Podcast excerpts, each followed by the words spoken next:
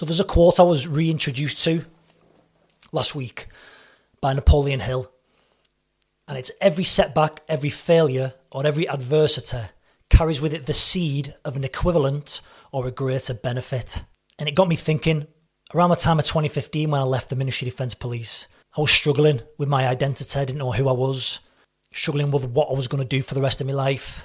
And when I look back, like Steve Jobs says, you can only connect the dots backwards, you can't connect the dots moving forward. The stuff that I was reading, the influences that I was putting in my body, my palate, as Jeff Thompson would talk about, I can see now that I was put on a path.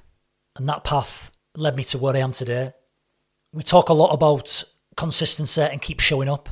And that works with your palate, what you put in your body. One day doesn't break a diet, one day doesn't make a diet. It's got to be consistent, stuff that you can carry on for the rest of your life. Sustainability. And that's the same with wanting to achieve anything good, to achieve your goals. Incremental gains, that's what we're all about. Improving on yesterday, every day. That seed, turn up consistently, writing the emails. If you're writing a book, that's writing a certain number of words a day.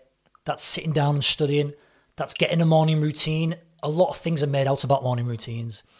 And they've become a little bit of a cliche now, but it's a cliche because it's true. The amount of successful people who have a morning routine to win the day.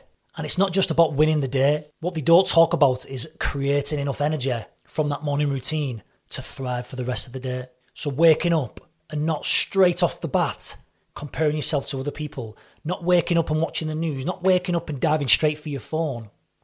It's getting your body and your mind primed, ready to attack the day and achieve your goals and make progress. Knowing that life is going to happen. The Stoics were really good at getting you to understand that obstacles will be put in the way. Things are going to happen in life, but it's not what happens, it's how you react to it. And if your body and your mind are primed from the routine that you have the first time you wake up in the morning, that's going to set you up and give you enough energy to get through the day. Because let's not get it twisted. You have so many units of energy to use a day. How many of them are getting used up in unnecessary comparison, in rants on social media? How many are used up from drama that you don't need to be involved in? From giving your opinion on something that, let's be quite frank, doesn't actually fucking concern you? How much more energy would you have to give to maybe starting that new business? How much more energy would you have to give to play with your kids when you get home? Give your wife or your partner that attention when you go home from work? And that quote got me thinking. I started to get into a little bit of a rut about where I want to be and why I'm not already there. But something I've been working on quite a bit is only measuring backwards. So not looking at where you want to be and being frustrated that you're not there yet. Measuring backwards and look where you started. Look where I started them years ago after leaving the MOD police, feeling lost. And look where I am now. It's going to be different for everyone. We all have perceived definitions of what success is to us. You might define success by money and material possessions. You might define success by how many holidays you can go on a year. You might define success by what car you drive. You might define success by having 2 grown-up kids who have just left home and gone to college. You may define success by being married for 25 years. There's a lot of things that we can take from that quote. You think of the times of adversity that you've had in your life, setbacks and failures. You may not have realised it then, but it's got the seed. That's the seed that carries with it an equivalent or a greater benefit.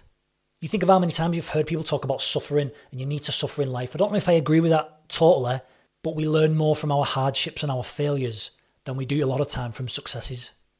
So every failure, setback and adversity carries with it the seed of an equivalent or a greater benefit. Napoleon Hill. Think about that quote for a little bit today. When life gets in the way, when adversity happens, as it will, what's the seed that can come of it? What's the greater benefit?